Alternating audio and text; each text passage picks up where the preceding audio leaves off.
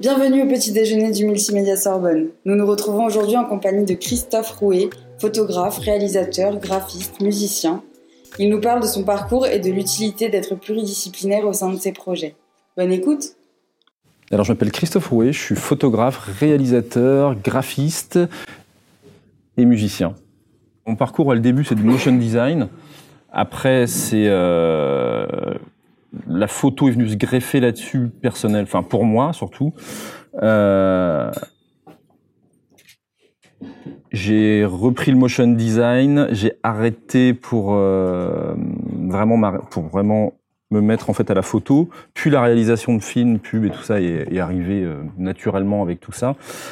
Et aujourd'hui, en fait, je reprends tout ce que j'avais fait pour faire un package un peu de tout ça et voilà. Donc il y a pas mal de d'allées, venues, de retours et là-dessus. Donc c'est vrai dans tous les milieux, dans ce milieu-là et en photo réelle aussi où, euh, où aujourd'hui ils appellent, enfin clairement quand on m'appelle pour euh, soit pour une campagne de pub ou, un shoot, en fait ils veulent maintenant avec les réseaux et compagnie, ils veulent le film qui va avec ou les films qui vont avec et euh, au final ben, c'est le package. Ils prennent le photographe qui va aussi savoir réaliser à côté ou prendre sa team pour avoir la même image et la même ADN et la même euh, histoire à raconter.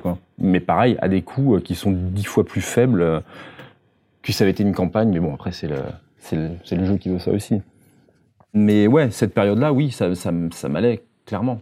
Et ce clairement. qui t'allait plus, c'était quoi? C'était passer du temps devant les machines, tout. Puis surtout, c'était euh, à l'époque, enfin, c'est pas, pas les portables, on faisait pas ça sur les portables. Hein, donc, euh, c'est vrai que je passe autant de temps devant les machines aujourd'hui, mais différemment. Mais c'est vrai que rester devant la machine, le la 3D à l'époque, enfin c'était euh, c'était un peu usine à gaz quand même mine de rien, même si c'était quand même assez avancé, mais mais le fait de rester ouais enfermé, en plus c'était dans une boîte de post prod, c'était chez euh, Big Mama, je sais pas si tu vois, c'était en sous-sol, euh, tu passais ta life en sous-sol dans le truc et tu fais ok l'hiver, il fait nuit, tu rentres là-dedans, tu sors, il fait nuit, et tu fais ok, génial. Euh, donc ouais, non, ça m'a plus convenu, et donc après ça, je suis parti. Alors, j'ai fait pas mal de télé, j'ai fait beaucoup de télé. Donc beaucoup d'habillage d'émissions. On avait refait l'habillage de Fort Boyard à l'époque avec un pote, euh, des, pour Abessat aussi. On avait fait des. Ah, ça, j'ai pas retrouvé les archives de ces trucs-là. C'est dans des disques quelque part. Quand je viens de, je viens de déménager, je viens de quitter Paris là, donc je suis encore dans les cartons. Euh, et après ça, je suis parti dans le cinéma. Pourquoi le cinéma? Parce que tu parlais toi tout à l'heure de. Moi, j'ai pas de culture clairement graphique, tu vois, à proprement parler. Mais par contre, ma culture, moi, c'est le, le cinéma, et ça a toujours été ça. Et c'est le seul truc qui me fait. Euh, c'est le truc qui me fait vibrer, qui m'inspire en fait, tu vois. Quand j'ai pas d'idée pour un projet quel qu'il soit, en fait, j'ai besoin d'avoir toujours quand je bosse, j'ai besoin d'avoir toujours un, un, film, un truc qui se passe à côté. Alors ma femme me dit, je sais pas comment tu fais pour te concentrer, mais si j'ai pas ça, j'arrive pas à me concentrer. J'y arrive pas. Moi, je suis un peu, euh, mais euh, mais donc j'ai besoin d'avoir quelque chose qui, voilà, qui m'inspire pour, euh, qui me parle quoi, vraiment pour me donner une certaine. Tu choisis un film en relation avec. Non, pas forcément. Non. Pas forcément je peux me mater un Hitchcock euh, et faire un truc qui va être complètement design, machin, enfin tu vois, euh, en motion design par exemple, ou euh, en ce moment avec les trucs d'Héloïse, de, ma femme, où c'est, enfin, elle a lancé sa marque en fait qui, qui s'appelle Miss Maggie's Kitchen et qui est une, une marque, enfin en fait c'est une boîte qui où elle fait des recettes. On a sorti un bouquin chez Flammarion tous les deux là. La fin de fin de l'année dernière et, et du coup je peux être en train de retoucher des photos de plats euh, ou monter un film où elle fait des recettes toutes les semaines et compagnie, et euh, voilà. Mais ça va me donner une idée sur euh, un étalot, sur, sur, sur un son, sur un truc, tu vois. Et, ça, et depuis que je suis étudiant, c'est comme ça, en fait. ouais, donc après donc, la téloge, du coup, je suis parti fin, surtout. Ça, ça a été vachement formateur, surtout parce que je vous ai pas raconté, mais en fait, j'ai commencé, il m'appelait Monsieur Catastrophe là-bas à l'époque. Donc quand tu commences, c'est vachement bien. et euh, parce que donc l'animation 3D donc arrive euh, arrivant à la télé du coup, euh, c'est des. Euh, je bossais pour le service infographie euh, de TF1, mais en gros je me retapais tous les catastrophes à refaire en 3D. Donc j'ai eu le Course au fond des eaux, euh, le Concorde là quand il s'est craché, les tours jumelles. Euh, pour les journaux télévisés. Pour les journaux, pour les journaux télévisés où tu bosses du coup avec euh, avec le journaliste qui vient, qui te dit alors fous la caméra sur l'aile, ça va être vachement bien. Les cours, je dis attends mec, mais c'est pas Hollywood quoi. Enfin il y a des gens qui meurent, qui se jettent des qui se jettent des tours, tu vois. Allô? Donc c'était canaliser l'information. Donc, tu avais la news à en gros pour le, pour le 20h. Il y avait la conférence de presse après le déjeuner. On avait les animations à faire à 15h. Pour 17h, euh, 17h30, il fallait que ton anime finisse soit dans le banc de montage du monteur euh, à côté, en bas, pour faire la voix off après, pour monter son sujet, et, euh, et ça partait pour le 20h. Quoi. Donc ça, c'était une super école. qui, qui, te brise sur justement la nature et la tonalité de... Le journaliste, le journaliste. qui fait le sujet, ouais. Qui est vachement bien. Ouais. Alors, moi, quand je suis arrivé, à l'époque, les journalistes venaient directement voir les infographistes, et après, ils ont mis des gens un peu en tampon pour canaliser tout ça, parce que ça partait dans tous les sens. Euh, c'était en 2003, hein, ça, remonte tout ça. Mais euh, donc là encore aujourd'hui, ils ont des gens en tampon qui, euh, qui sont là et qui vont justement aux, aux conférences de rédaction et qui prennent les infos, qui les soumettent aux graphistes et voilà. Mais mais c'était euh, ouais, mais ça donc ça super bonne école pour bosser du coup vite, faire des trucs compréhensifs du coup c'est de l'info quand même. Donc euh, c'est pas justement c'est pas Hollywood hein, c'est pas euh, c'est pas faire des trucs. Ouais, après j'ai eu une parenthèse où j'ai suivi un des monteurs de la boîte qui a monté sa boîte. Voilà. De bande annonce qui marche très qui marche très bien en ce moment. Et, et je les ai suivis pendant un an je crois. Un an. Ouais c'est ça un an donc euh, après, c'est une parenthèse que j'ai eue où j'étais salarié pendant deux ans et demi dans une boîte événementielle. J'étais directeur image euh, pour développer la partie vidéo, en fait, euh, surtout, enfin, animation vidéo de cette boîte. Ça s'appelle Shortcut, Shortcut Events. Et, je suis resté deux ans et demi chez eux. Donc, on peut dire que le salariat. Non, pas pour moi, merci, au revoir. Non, non, non. Et, euh, et suite, non, non, non, pas du tout. Euh, et suite. Et pourquoi? Alors pourquoi? Parce que je pense que je suis trop électron libre. C'est pas du tout dans mon dans mon état d'esprit. Et je pense que je revenais un peu à quand j'ai commencé où euh, où j'ai quand même beaucoup beaucoup bossé pour donc j'ai beaucoup travaillé pour TF1, j'ai beaucoup bossé pour Big Mama, tu vois, où tu te retrouves en fait le, le, côté de voir les mêmes personnes tous les jours et tu te dis, OK, euh, alors rien n'est inscrit dans la pierre, mais ça, je l'ai appris que bien plus tard, tu vois. Pour moi, CDI, c'était, euh, en gros, c'est la mort, quoi. Enfin, tu vois, tu signes un truc à vie, quoi. C'est pacte avec le diable. Euh, et de voir les mêmes personnes tous les jours, machin, c'était pas dans mon nom. J'ai besoin de rencontrer d'autres d'autres personnes, quoi, tu vois. De... Et donc, ouais, donc du coup, le, côté. J'ai essayé, hein, parce que je me suis dit, voilà, là, j'arrivais à une, à une période de ma vie où je savais trop où aller. Je me suis dit, bon, je me, en gros, je suis en perpétuelle recherche de moi-même, en fait. C'est ce que j'ai réalisé euh, très récemment. Euh, tu vois, avec la musique qui arrive. Euh, alors, la musique, j'en fais depuis longtemps, mais pas, pas sous cette forme-là. et il y a un truc qui est en train de se mettre en place, voilà, entre le cinéma, la musique, le graphisme, le truc et tout ça, il y a un espèce de truc qui est en train de se passer. Rien n'est encore aligné, mais mais voilà, c'est en train de, se faire. J'ai 40 ans cette année, c'est pour ça aussi. Hein. T'es pile dans l'année. Euh. on plonge dans la piscine, il y a de l'eau ou pas, on sait pas, on verra. Mais en tout cas, ça, je veux plus. ça, je veux, ça, je veux, ça, je veux. Puis on essaie d'aligner les planètes, quoi. Euh, mais c'est intéressant. Euh, et le fait d'être avec vous ce matin aussi, hein, pour moi, c'est, je vous dis, hein, c'est un truc.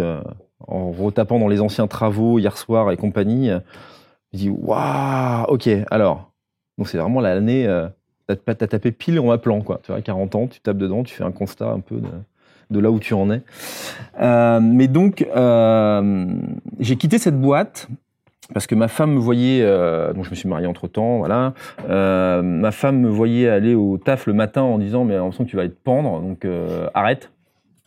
Ma femme en fait, elle a, bossé pendant 15 ans dans la mode, elle était dire de différentes marques de mode. elle m'a dit écoute j'ai un bon job, arrête.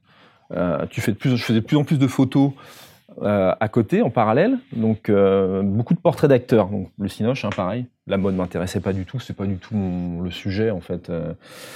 euh, de, de, ce que, de ce qui me plaisait, c'était vraiment les portraits et les portraits d'acteurs. Enfin, C'est venu comment? Je commençais à faire de la photo vraiment pour moi en vacances et comme tout le monde, hein, euh, voilà. Et euh, pourquoi les portraits d'acteurs? Parce que toujours le cinéma et c'est toujours ce truc-là qui, voilà, c'est c'est le truc qui me ramène à chaque fois et qui me sauve un peu. Il y avait un festival à l'époque qui euh, qui s'appelait le Festival Jules Verne Aventure et euh, j'avais eu le contact des gars qui avaient monté ça par je ne sais plus qui, mais c'est toujours par les, c'est toujours par les rencontres. au final, tu te rends compte que tu, tu vois, quand tu parles de ce que tu fais, ah bah putain, je connais peut-être qu'un mec qui fait ça. Donc, euh, je suis allé les voir. J'avais quasiment, j'avais rien fait, hein, clairement. Je suis allé les voir. Je dis voilà, je suis, je fais de la photo. Si vous cherchez quelqu'un pour pour faire des portraits et tout ça, alors eux, ils accueillaient Tony Curtis, qui était encore vivant, Malcolm McDowell, machin. Et moi, j'étais là, mais putain, attends, les mecs, vous avez des, des gars de dingue que vous invitez votre festival, personne clairement n'en parle, tu vois, c'est quand même dingue. moi, je veux bien vous faire les photos, euh, mais bénévolement. Moi, ça me permettait de me construire un book, de rencontrer des, enfin, tu vois, les personnes, euh, tu dis quand même, c'est cool. Et, euh, et, donc, ils ont dit, OK. Cette anecdote était rigolote parce que pour, pour moi, ce gars, ça a toujours été un peu une référence et puis surtout, le, humainement parlant. et donc, ma femme rentre un soir, donc c'était c'était un peu, un peu plus tard, elle rentre un soir. Et elle me fait, tu vas me détester? Je dis pourquoi? Et elle me fait, euh, je prends un petit déj un matin en Ritz avec Peter Lindbergh. Je fais quoi? Je sais quoi ce délire et tout?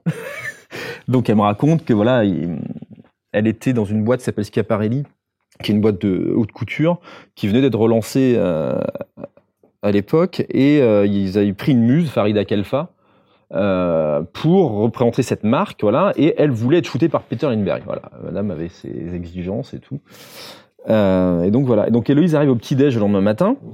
Elle le connaît pas. Elle lui dit "Écoutez, je dois vous dire un truc. Mon mec me parle plus à cause de vous." Il lui fait "C'est quoi ce bordel? Et euh, il dit "Mais qu'est-ce qui se passe? Tout Non, mais il vous adore, mais il sait qu'on va travailler ensemble. Du coup, euh, c'est pas possible quoi. La vie à la maison est, juste impossible. Donc euh, voilà. Donc il se marre et il lui dit "Ben vous savez quoi? Il dit "Ben votre mari, ben, votre mec, vous dit de venir sur le shoot."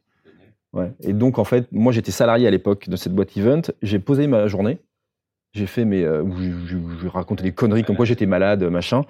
Euh, et j'ai passé une journée du coup sur son sur son set, voilà. Et je suis arrivé, je me souviens le matin, la boule au ventre en scout, comme un gamin qui veut rencontrer, tu vois. Ouais, alors c'est bizarre parce que j'ai pas ce côté fanatisme, tu vois, un peu de fan d'un tel ou autre. Mais c'était ouais, c'était un, un moment, je pense, clé et important dans ma vie cette rencontre. Et euh, du coup, on a déjeuné tous les deux. Euh, bah, puis la boîte est place Vendôme, un peu plus, un peu plus loin de la, sur la place de la place Vendôme. Euh, et on est resté en contact jusqu'à l'année dernière euh, par mail, euh, tu vois, où j'envoie mes images, il me donnait son avis. Euh, et, et puis quand nos enfants sont nés, ils nous envoyaient toujours un petit mot sympa ou un truc et un bouquet pour Héloïse. Et c'était vraiment un peu un, un mentor de loin, si tu veux, tu vois, de par son travail et tout ça, parce que de toute façon, il a été par mon et par vos de, jusqu'à la fin de sa vie, clairement. Il était toujours sur des shoots dans tous les sens. Mais il y avait toujours ce, je sais qu'il y avait toujours ce petit mot, ce petit truc venant de sa part. Euh, si tu lui envoies un mot, il te répond, quoi. Tu vois, c'est quelqu'un très humain. Et dans ce milieu de la mode euh, et de la pub, je veux dire, c'est ultra rare. C'est, euh, c'est un truc qui est tellement froid. C'est assez hermétique comme, comme, milieu parce que chacun a son petit pouvoir, la styliste, le maquilleur doit donner son avis sur le truc, machin. Donc en fait, tout le monde donne son avis. Il y a la boîte de pub déjà avant tout, hein, les DC et compagnie. Euh, et donc d'avoir quelqu'un comme ça, sur, et en plus qui, a, qui est comme un grand nom de la photo de mode, euh, on te dit mais c'est pas grave, en fait, euh, on est tous humains. Donc on n'est pas là pour sauver des vies, donc voilà, on n'est pas aux urgences, on n'est pas là pour sauver des vies, on fait que des images. Il y a des sous en jeu, mais ça tu le fous derrière la tête.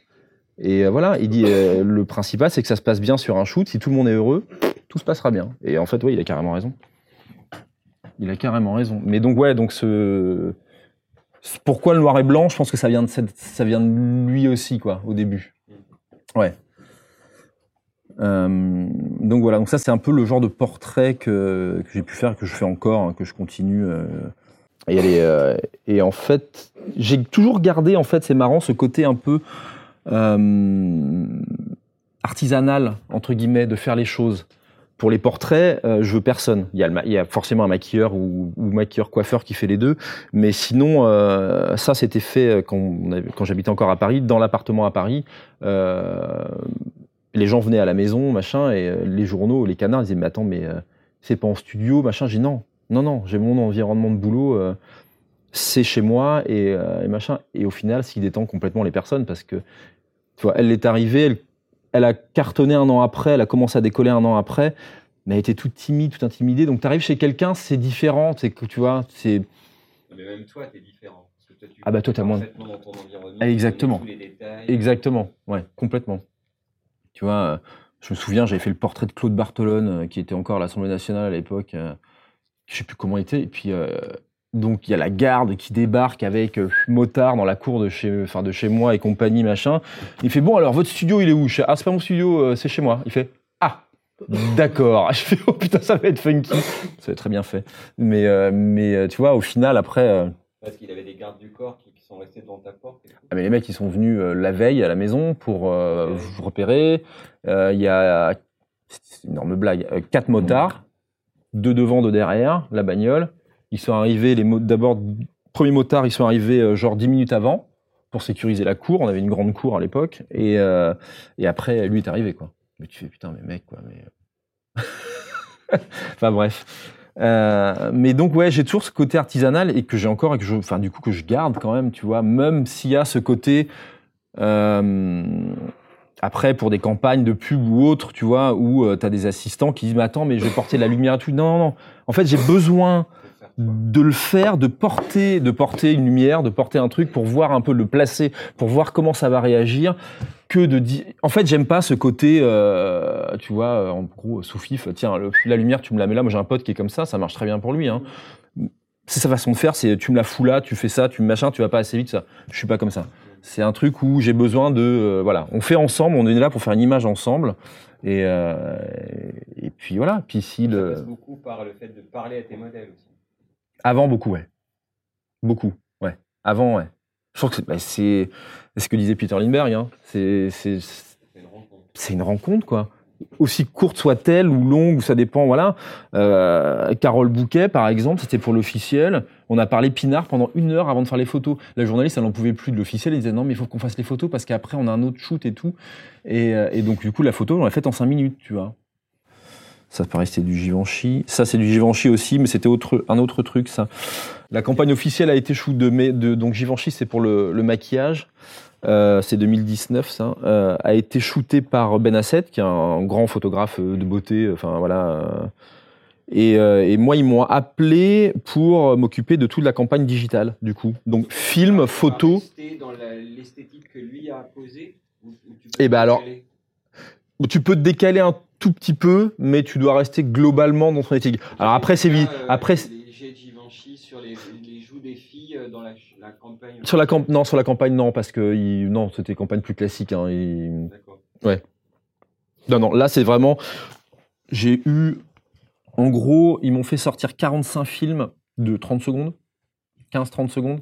Ils en ont utilisé un ou deux, hein, tu vois, c'est toujours pareil. Mais tu dois quand même les sortir avec euh, le. Avec en fait la retouche, euh, peau. euh, Là, j'étais tout seul, hein, pareil, hein, pour la post-prod. J'avais. euh, En gros, ils m'ont pris deux. Enfin, pour eux, ça, ça, ça, c'est un cas, un cas d'école typique euh, du, de gros n'importe quoi. Givenchy, donc quand même grosse maison. Il y a quand même pas mal, pas mal d'argent là-dessus. Boîte de pub là-dessus, c'était, c'était DD Belux qui était là-dessus. Campagne digitale, donc on parlait du truc digital où on demande de faire plus et euh, pour moins. En gros, moi j'ai eu, C'est ça que ça veut dire quand c'est digital.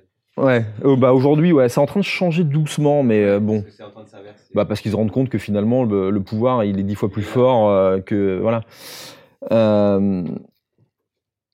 En photo, ils m'ont demandé donc de shooter donc des visuels comme celui-là. Il y en avait une vingtaine, je pense.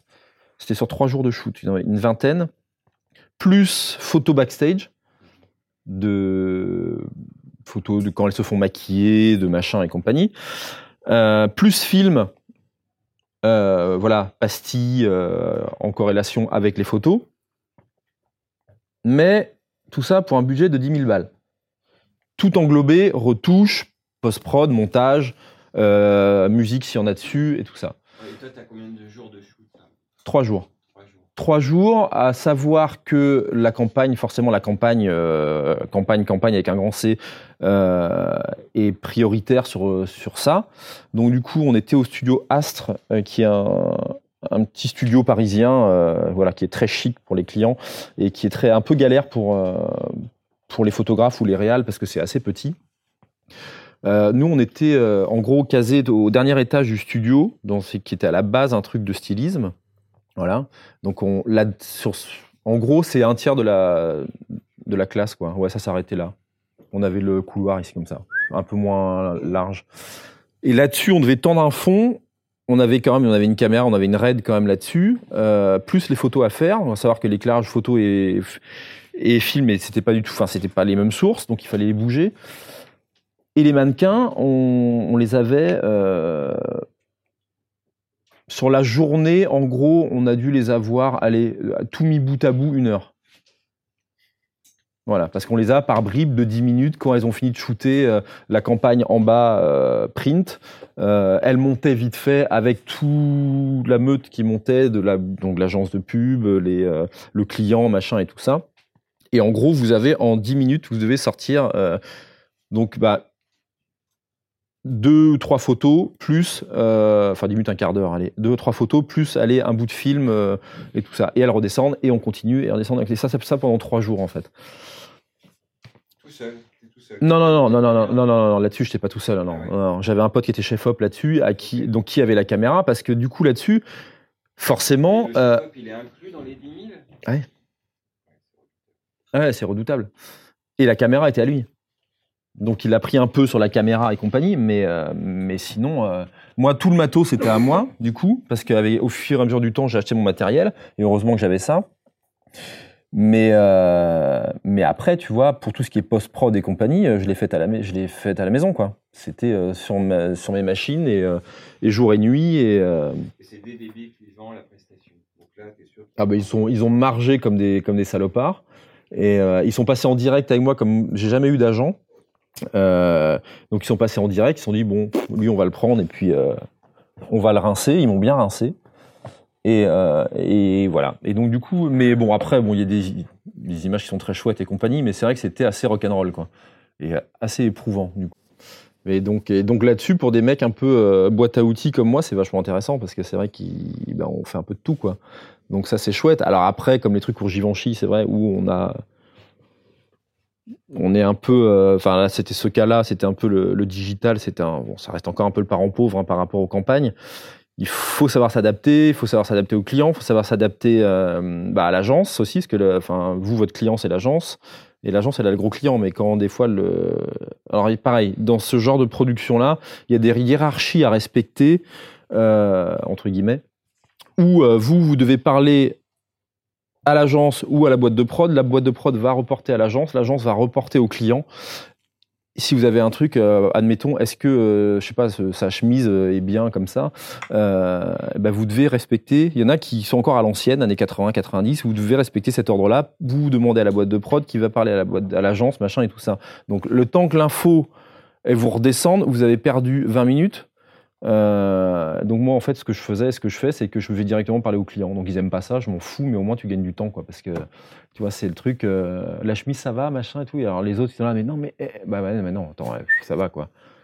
Donc c'est un peu euh, voilà, c'est un truc qui change hein, aujourd'hui. hein. C'est en train de changer complètement parce que comme ils font de plus en plus appel et donc alors les réseaux, je connais toi ton point de vue sur les réseaux sociaux. Moi, il y a des côtés que j'aime pas non plus là-dessus, mais il y a un côté quand même qui est très positif, c'est que c'est vrai, ça te permet, ça te permet de découvrir des mecs, mais qui sont des filles, qui sont, enfin, tu vois, là, qui font des trucs de dingue, quoi. Enfin, tu vois, et tu te dis, mais euh, prenez-les, quoi. Donc, je sais plus où j'en étais. Donc, oui, donc les films. Donc, du coup, alors, depuis maintenant, euh, ça fait trois ans. Ma femme a lancé sa marque il y a trois ans. Donc, ce que tu disais, c'est, euh, voilà, c'est tout, tu tout un univers autour de, de la nourriture, de l'art de vivre et tout ça. Donc, on collabore vraiment, du coup, beaucoup ensemble. Maintenant, on nous appelle, euh, différentes marques nous appellent. Alors, c'est pas les marques de mode, c'est plus de la mode, mais euh, c'est plus des marques comme Opinel, comme euh, d'art de d'art de vivre, de même de, enfin, tu vois, la, la Belle Illoise, la conserverie La Belle Illoise, je sais pas si tu vois les trucs. Voilà, ils nous ont appelé, ils nous ont commandé un petit film l'autre jour euh, à faire là-dessus. Qu'est-ce qu'on a fait d'autre La Grande Épicerie, on leur a fait un film pour Noël aussi. Euh, ouais, elle commence à avoir une image qui, ouais, enfin, tu vois. Alors ça, c'est du coup, c'est grâce, donc grâce à elle déjà avant tout et grâce au réseau, parce que c'est grâce à Instagram, parce qu'elle a fait toute sa communauté vraiment là-dessus. Euh, et c'est carrément son cœur, son cœur de business, c'est ça, hein, c'est, euh, c'est clairement ça. Et Flammarion, du coup, est venu la chercher en. C'était à quel mois Ça devait être au mois de février-mars l'année dernière, en lui disant voilà, on aime votre univers, on voudrait. Enfin, c'est une chasseuse de tête qui bosse pour Flammarion. Je savais pas qu'ils en avaient euh, dans les euh, dans éditions, euh, qui a dit voilà, votre univers intéresse Flammarion. Est-ce que vous voudriez pas sortir un bouquin? Alors nous, on parlait en projet à terme de faire un bouquin avec ses recettes et compagnie. Et, du coup, ils sont venus la chercher et du coup, ça a, été, ça a été le gros coup de cœur entre deux, entre elles deux et euh, parce que le- enfin, l'équipe euh, là-bas qui gère toute la partie euh, un peu art de vivre est vra- vraiment vraiment canon. Édition, eux, ils sont vraiment au top euh, en termes de d'écoute, tu vois, de l'auteur et autres. euh, super maison. Et donc, le coup, le bouquin est sorti là en novembre en France. euh, et puis, bah, ça a redécollé encore plus parce que du coup, elle, fait, elle a fait pas mal de promos en télé. Euh, et il y a des commandes qui arrivent euh, de plus en plus. Donc, c'est un peu changement de vie avec tout ce que je vous ai montré avant, entre la, photo, enfin voilà, entre la mode, la pub et, euh, toutes ces choses-là, euh, la partie graphisme. Et en fait, en, pour en venir au côté un peu hybride, de côté hybride, c'est justement toute la partie du départ de, de la 3D, du graphisme, de la réalisation en pub, de la photo et tout ça. En fait, aujourd'hui, tout ça, je le mets au service bah, d'une seule et même personne. Enfin, je continue à faire d'autres projets à côté, hein, mais, euh, mais c'est plus concentré quand même. C'est 70% de mon taf aujourd'hui euh, autour de, donc, de Miss Maggie's Kitchen, où euh, du coup, bah, on fait des films ensemble. Je filme, enfin, je cadre, je fais les photos des plats, donc le bouquin. qu'on a sorti ensemble, où je me suis improvisé aussi du coup au photographe culinaire, parce que pff, j'ai jamais fait du tout de ma vie, tu vois. Euh, et, euh, et maintenant, et la musique aussi, du coup, parce que qui dit euh, autoproduire ses films, c'est chouette, même si tu as un petit budget de différentes marques, machin, mais quid de la musique, quoi? C'est toujours un peu le. Ça, ça a toujours été un peu mon problème, en fait, quand tu fais un film, c'est est-ce que tu écoutes le client qui vont te proposer des trucs qu'ils vont trouver sur YouTube pourris, tu vois On veut un truc moderne, tu vois, ok, voilà. Ou euh, où aujourd'hui, je suis parti du truc où je me suis dit, euh, la musique, ça a toujours été un truc qui te faisait kiffer. Je fais de la guitare depuis 20 ans. euh, Enfin, voilà, c'est des trucs qui vraiment qui sont en moi depuis tout le temps, comme le, comme, bah, comme le cinéma. Et du coup, j'ai commencé à m'intéresser justement à, bah, comment créer ta musique à la maison, avec un home studio, mais pas guitare enregistrée avec un truc, c'est vraiment musique orchestrale et autres, et euh, donc euh, Desplat, Zimmer et tous ces trucs, tous ces, ces grands mecs-là, du coup, qui m'inspirent aujourd'hui, tu vois, c'est un peu les intouchables ces- de ces trucs-là. Euh, et me pencher sur le sujet de comment faire ma musique pour les films qu'on sort et pour mes films, et pourquoi pas à terme en vendre euh, à d'autres, tu vois. Ce que j'ai fait il y a deux semaines, là, du coup, un copain qui a sorti trois courts-métrages, Nils Tavernier, qui a sorti trois courts-métrages pour la Maison des Femmes à Saint-Denis, euh, donc il en aide aux femmes, c'est une super maison, on en parle beaucoup en ce moment, et qui a fait trois films, trois courts-métrages justement pour, euh, pour montrer un peu les comportements que pouvaient avoir les médecins et autres, et les attitudes à avoir et pas à avoir, euh, mais c'est de la fiction, clairement.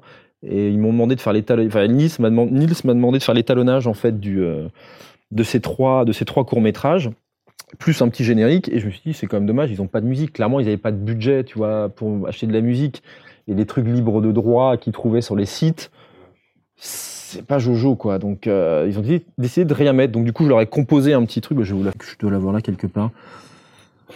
Donc je leur ai proposé ça. C'était vraiment un one shot et euh, je me suis dit c'est quand même triste. Un générique de fin sans rien c'est euh, je vais peut-être pas vous passer tout le court métrage parce que c'est pas pas forcément gay gay leur truc mais je vais vous mettre juste la fin. Bon, euh, en gros, elle vient d'apprendre qu'elle a fait une fausse couche, que voilà, hein, que le- euh, médecin et tout ça, ils sont horribles avec elle. En gros, ils la renvoient chez elle en disant vous en ferez un autre.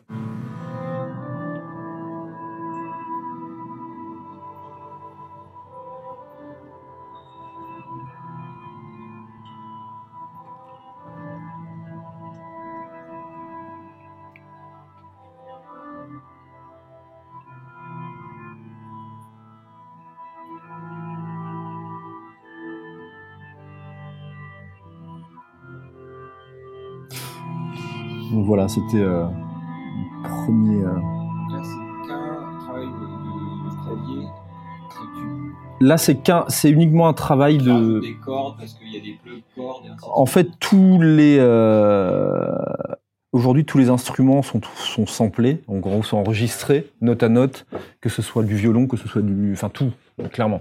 Euh, et c'est qu'un travail de synthé, de clavier, hein, c'est un clavier euh, maître, donc il y a rien dedans. Si vous jouez comme ça, il y a rien. Enfin, tu, tu branches qu'en USB sur ton ordi. Et t'as un logiciel, euh, il y a plein de logiciels, enfin tu vois, qui, le font très bien. Et, euh, donc là, c'est ma grande découverte et ma grande recherche en ce moment. C'est ça, et c'est surtout le truc où je me suis rendu compte. Ça, c'est un, truc très personnel, mais la musique, aussi bien que le, cinéma, mais plus la musique, de faire de la musique, ça me vide vraiment euh, et ça me permet sortir des choses. Enfin, clairement, tu vois, euh, bon, ça a un pouvoir de toute façon qui est, Ouais. qui, Ce que tu disais de qui est assez- de soi dans les dessins que tu faisais enfant. en Ouais, fait. exactement. Que je ne fais que je fais peu, que je fais plus en croquis ou autre. Euh, je le fais vraiment là, euh, vraiment en musique, je le fais là, et ça me permet vraiment du coup de m'exprimer plus.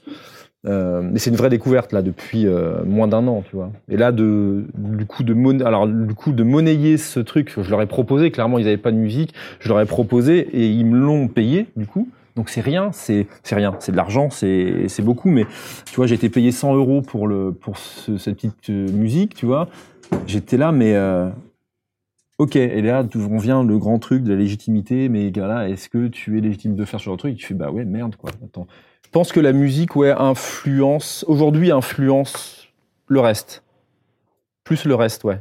Avant non parce que parce que j'en faisais comme ça pour moi, mais euh, voilà, enfin clairement. euh, pour moi, le piano, c'était un truc qui était complètement inaccessible. Enfin, tu vois, c'était euh, donc j'en faisais pas.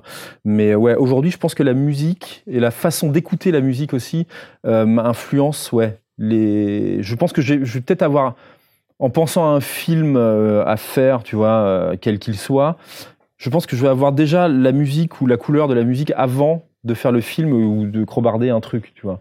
Dans quel univers, quel mood ça sera, tu vois, avant avant de euh, ou avant c'était peut-être plus quelle image quelle, quelle couleur euh, tu vois quel étalot quelle euh, je sais pas quelle ambiance quel univers quoi mais ouais mais c'est une bonne question je pense que oui j'ai jamais réfléchi à ça mais oui c'est vrai que ça ça drive un peu plus ouais ou comme ça pouvait être le, le cinéma ou les films tu vois qui pouvaient me raccrocher à un truc avant euh. Et en fiction au cinéma c'est pareil hein. je, là j'écoute enfin je regarde des tables rondes et tout ça de justement de compositeurs de musique de film. Donc des mecs quand même des grands. Enfin Desplat par exemple tu vois qui le mec il est oscarisé machin et tout. Les mecs ils disent c'est voilà c'est la dernière roue du carrosse. Et c'est tu, je trouve ça tellement dommage du coup parce que tu vois ça te ça, ça te change tout. Il Desplat racontait un- une anecdote où en fait il est, euh, c'est Stephen Frears qui avait entendu euh, une musique qu'il avait fait et c'était le film The Queen, je crois. Et il raconte en fait dans son truc qu'il a donc il, assiste à une projection avec Stephen Frears, tu vois. Il est à côté de lui, donc lui, euh, le Desplat, il est très intimidé et compagnie. Il dit mais votre film est vachement bien sans musique, il y en a pas besoin. Il fait non non non, il me faut une musique et tout. Le mec, il a eu deux semaines pour faire la musique avec enregistrement d'orchestre et compagnie, tu vois. Deux semaines, tu fais putain les mecs, mais euh, en gros, tu sais que pendant deux semaines, bah tu dors pas pour faire deux heures de film, tu vois. Et tu fais mais euh. Et c'est dommage, je trouve ça dommage, tu vois de ça. Alors après, ça aussi, ça explique, euh, bah, je sais pas si vous êtes un peu sensible à ce sujet-là, mais même ce que tu as fait entendre tout à l'heure, il y a quand même aussi une vague qui est sortie sur la base de... euh, Alors le, le plus connu, c'est en effet Hans Zimmer, Ouais. un- Ah oui, lui, ouais. superstar du domaine. Mais euh, il y a des mecs comme Max Richter, ouais. euh, un autre s'appelle Enodi. Euh, C'est-à-dire qu'il y a aussi une, une- Philippe Glass aussi, voilà, de, de musique sérielle, comme ça. Une musique qui, qui est sur une base de, de choses assez simples, pas très présentes, pour que justement ça pollue pas trop le discours de l'image. Mais qui pose une nappe. Et une Ouais, nappe c'est ça. émo- émotionnelle globalement. Qui à la fois il y a du tempo et puis il y a des choses mélodiques, harmoniques, simples. Bon ben là encore, euh, euh, à, à cause de ce manque de temps, d'une certaine façon, qu'on accorde au, au son, eh ben, il y a un peu des recettes. Et ça retombe en pub derrière. Vous allez Mm. tomber sur, euh, ou même sur des. L'autre jour, j'entendais, euh, euh, c'est un générique d'une émission de radio de France Culture. Bah, ils ont été prendre un truc qui a été fait par Richter. Mais ça matche pas complètement, quoi. C'est-à-dire que tout devient un peu interchangeable dans la mesure où la musique elle-même qui a été composée, elle n'est pas particulièrement spécifique. Hmm. Vous pourriez mettre un bout de ça, et puis moi je le fais cet exercice parfois. Je me dis, tiens, je prends, prends la musique qui a été faite sur Inception, et puis je vais la mettre là-dessus pour voir si ça match. Bah, ça marche pas du tout. Oui, ça match, ouais, mais c'est ouais. mais c'est comme Inception, tu vois, c'est fait de gros trucs qu'il a émis là, c'est fait de, de gros corps, hum, hum, machin. Tu l'as vu partout après. Bah ouais. Tu l'as vu partout, en pub, en machin, et, mais et ça n'avait pas lieu d'être. Dans le film, ça avait une vraie histoire, ça avait un, une- enfin, un vrai truc, tu vois, dans le film, ça racontait quelque chose. Ouais. Après, pff, qu'est-ce que tu vas, une pub de shampoing, qu'est-ce que tu vas aller foutre Des gros trucs, on, toi, t'as le camion derrière qui attend, enfin, tu sais pas ce qui se passe, quoi. Ça encore, pour moi, c'est quand même, ça reste un effet pervers des réseaux sociaux. C'est que c'est vachement simple d'aller voir sur YouTube un truc. C'est-à-dire qu'à partir du moment où il y a un outil de recherche, un truc qui a été vu, et ben on se dit ah super. euh, Et le nombre de fois nous on nous a appelés pour après aller faire du sound design en disant ouais on adore ce truc, faut, faut faire un cover. Ça s'appelle un cover. On reprend, on change trois notes pour pas être emmerdé. Mm. Pour pas être emmerdé, de- ouais. de législation pour pas être attaqué sur la base du plagiat. Puis on se dit, bah euh, ouais, mais on pourrait pas essayer de trouver une écriture spécifique? Non, parce que un, ils ont pas l'argent, et deux, en fait, ils sont scotchés à la ref, et trois, euh, ils vont pas donner euh, ni temps ni l'argent. Donc euh, Mm. c'est quand même, c'est toujours la même histoire, quoi. Ces métiers-là, on les fait a priori par envie de créer, et pas par envie de copier. Et le client, en fait, il s'en fiche. Dans la plupart des cas, il veut juste que ça soit euh, comme Comme machin, À la qui, manière- ouais, à la manière d'eux. Trois fois plus vite, trois fois moins cher. Là encore, petit à petit, je pense qu'il est possible, si on attaque le truc à, cet- à cet endroit-là, de construire une relation un peu pérenne, et petit à petit, d'amener le client à dire non mais laisse-moi juste deux semaines de plus, Ouais. et, et je pourrais faire quelque chose de spécifique. Ça te coûtera un tout petit peu plus d'argent peut-être, mais pas de façon énorme. Et puis ils auront leur, leur Ils identité à auront leur eux. propre truc. Ouais. Mais c'est du temps, parce que c'est tellement plus simple au fond de se dire euh, j'ai vu ça, c'est super, ça marche, ça marche vachement bien, je copie, je colle. Ça a changé, mine de rien, euh, ces trucs de copy-paste. hein. Pomme C, pomme V, pomme Z, Ouais. l'annulation. C'est ce qu'a dit Kino. Ouais. Il y a 20 ans, il C'est n'y avait pas de bouton Il n'y annulation. avait pas annulation, ça n'existait pas. On non. se plante, on se plante, on recommence. Ouais, c'est clair. Ça a changé vachement les, les- la chose de, de la, de la création. Ça, le pomme C, pomme V, tout machin, ouais, mais clairement. Ouais. Ouais, puis même dans la vie de tous les jours. Hein. Bah oui, oui. Dans les relations. fois, ah merde, j'aurais dû faire pomme Z là. Ouais, tu vois, dans, dans, dans les relations et tout, et clairement, clairement. Mais ouais. Ah oui, moi j'avais une question sur ça justement, c'est que tu as, démarré avec ça en me disant euh, quand j'étais petit, euh, j'étais dans ma chambre et je faisais mes dessins. Ouais. En fait, c'était un acte déjà un peu solitaire. Ouais. Et au fond, est-ce que tu as la sensation que dans ta carrière, euh, c'est beaucoup au cœur de ton travail, ce- en fait, ce moment de solitude, de création? Ouais, beaucoup. Beaucoup. C'était acte solitaire quand j'étais petit parce que c'est très perso, mais bon, c'est ça explique beaucoup de choses. Mais parce que je me retrouvais pas dans cette famille, j'étais un peu un alien dans cette famille, je me trouvais un peu, euh, voilà. Donc euh, j'ai besoin de me trouver un, un isolement et une façon de m'exprimer. Tu vois, c'était surtout ça. C'était euh, le point, il était là. Euh, et au final, aujourd'hui, c'est très solitaire. Ouais. Tu vois, là, je disais à ma femme. Euh, les bouts de morceaux là que je t'ai fait écouter que j'ai commencé à la maison là à la manière d'eux euh, un exercice que, des exercices que je me fais de musique parce que j'apprends hein, encore aujourd'hui voilà j'apprends à- je trouve ça génial enfin, voilà de découvrir de nouvelles choses et tout ça. Et je lui disais comme ça j'ai dit putain mais en fait je suis vachement bien parce qu'on on- on vient d'emménager en Normandie dans une maison qu'on a depuis 5 ans et à la dernière maison, en fait, la maison, elle est, euh, elle est un peu atypique. C'est pas une longère normande, elle est tout en hauteur.